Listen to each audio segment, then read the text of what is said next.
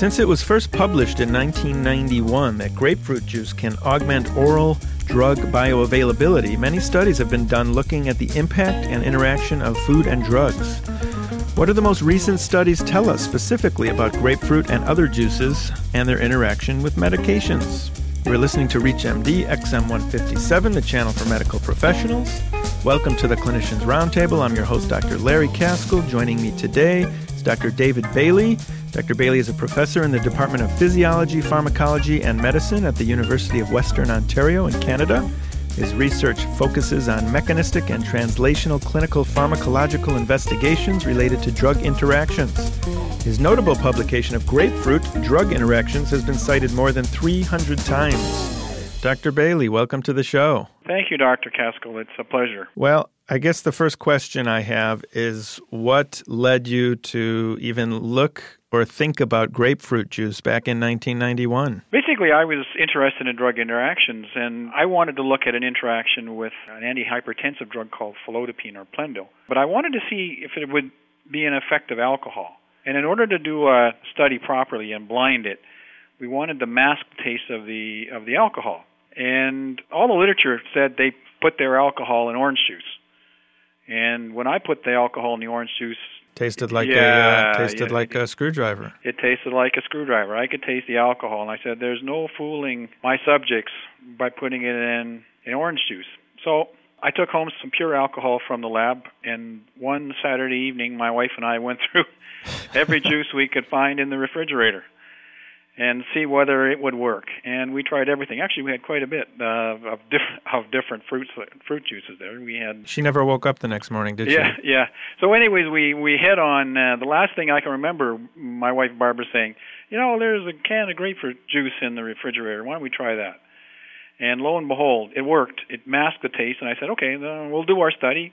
One day the individuals will get the Plendil or felodipine with a glass of grapefruit juice, and the next day they'll get it with the grapefruit juice and the alcohol. To make a long story short, the interaction did occur. They had lower blood pressures and higher heart rates and and more problems when they had it with the alcohol. But what was so surprising was that the dose that we gave produced basically blood levels that were four times higher than we were predicted, and it happened in both groups. And that was four times higher of the alcohol or of the Plendil? Of the Plendil. Okay. Four time level, yeah, of of the drug. Yeah.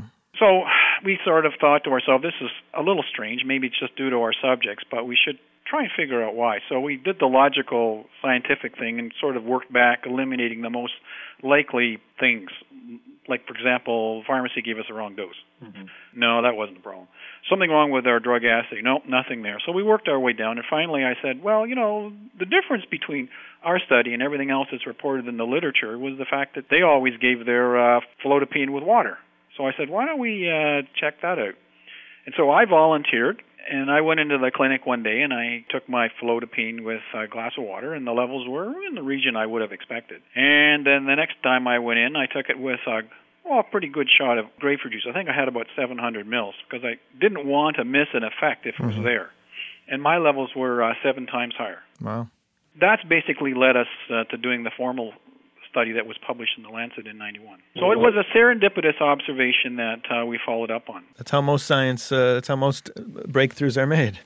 Yeah, it just shows you the importance of unexpected findings in research and, and how they can be more interesting than the original hypothesis. And I always use that as a good example for up and coming, you know, young scientists that don't throw those unexpected findings away. Well, what did you do next with the with those results? How did you figure out what the grapefruit juice was actually doing or inhibiting? First, it required an understanding of the drug itself, and we knew that this drug basically, uh, even though it was well absorbed, the documentation on this was very good. The, the drug was well absorbed. Essentially, all of the drug was absorbed. We knew that, but only about 15% of it makes it into the bloodstream because of what we call first pass metabolism. Right what we then did was we analyzed for the metabolites and and demonstrated that in actual fact what we were showing was an inhibition of metabolism during first pass. And that was really the first example of a of a food producing inhibition of drug metabolism in humans. And believe me, we had a lot of trouble convincing people that grapefruit juice could do it. In the beginning, nobody believed us. So, how long did it take you to convince people that there was a significant interaction? It's pretty standard text now. Um, it's in nearly every medical book, so it's it's obviously been established. But in the beginning, uh, we had difficulty getting it published, and and uh, I remember submitting it to a major North American medical journal and thinking it was very interesting, but not convinced that it was actually true. And so we had constant dialogue for about six months as to what they were going to do with it. And I remember they basically they couldn't make up their mind, and finally we retracted it and submitted it to the Lancet. I remember phoning one day after two weeks after I'd submitted it, mailed it to England. This was '91, and I got a hold of somebody just to see if they had received it. Just to make long story short, and actually they'd already accepted it. So some people got it, some people didn't. If you've just joined us, you're listening to ReachMD XM 157, the channel for medical professionals. I'm your host, Dr. Larry Kaskel. My guest today is Dr. David Bailey, a professor in physiology, pharmacology, and medicine at the University of Western Ontario in Canada. We're talking about the effects of grapefruit juice on drug metabolism. Dr. Bailey, what pathway is really getting blocked? Is it the P450 or is it another one? No, it's the P450. It's a specific enzyme that belongs to the cytochrome P450s that is what is known as CYP3A4 which is one of the most important drug metabolism in humans because it metabolizes uh, about 50% of all the drugs or is involved in the metabolism of about 50% of all drugs that are out there. Well, I like a nice piece of grapefruit occasionally. So, uh, how much is too much? Well, actually, a normal amount is not fine.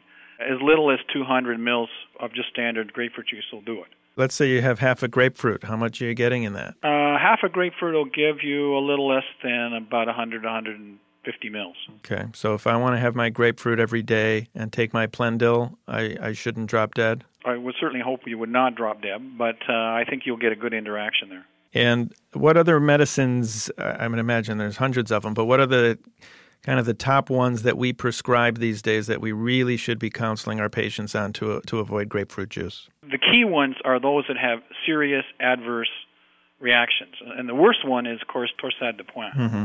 This can occur perhaps with amiodarone, which is in the top 200 selling drugs, as well as uh, halofantrine, which is an anti-malarial drug, I believe. What about just uh, like Biaxin, uh, an antibiotic? With Biaxin, it's not particularly a problem, no. And how about with this, any of the statins? Yeah, the statins are the next ones because rhabdo is has been demonstrated. Rhabdomyolysis has been demonstrated with uh, taking grapefruit juice.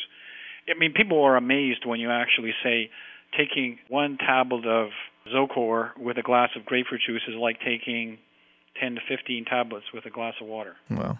Wow. Yeah, that is a wow. That is a wow and a half. That's a lot. Yeah. Of, that's a lot of Zocor. That's a lot of Zocor. Are there labels now on the bottles of statins? There are more than 40 drugs that have been demonstrated right now to interact. And it's not only those that have the serious adverse effects, but you have to remember drugs that make you feel lousy, like a number of the, like for example, felodipine was the drug we used in our, still using our trials, relatively safe drug. But uh, overdoses, you know, are make you feel kind of lousy. You can get headache, ankle edema, flushing, and so on. It's pretty hard to convince patients that uh, they should stay on their medication. So loss of benefit of drug because they basically feel lousy is at the other end of the spectrum too. Dr. Bailey, in the 17 years, I guess, since you've been looking at this, I would imagine you've tried some other juices, and I'm wondering which ones have similarities to grapefruit juice. Right. The natural question is once you've established the original phenomenon that a food like grapefruit juice will do it. The question is, is it the only one out there? I don't think so. And the answer is probably not.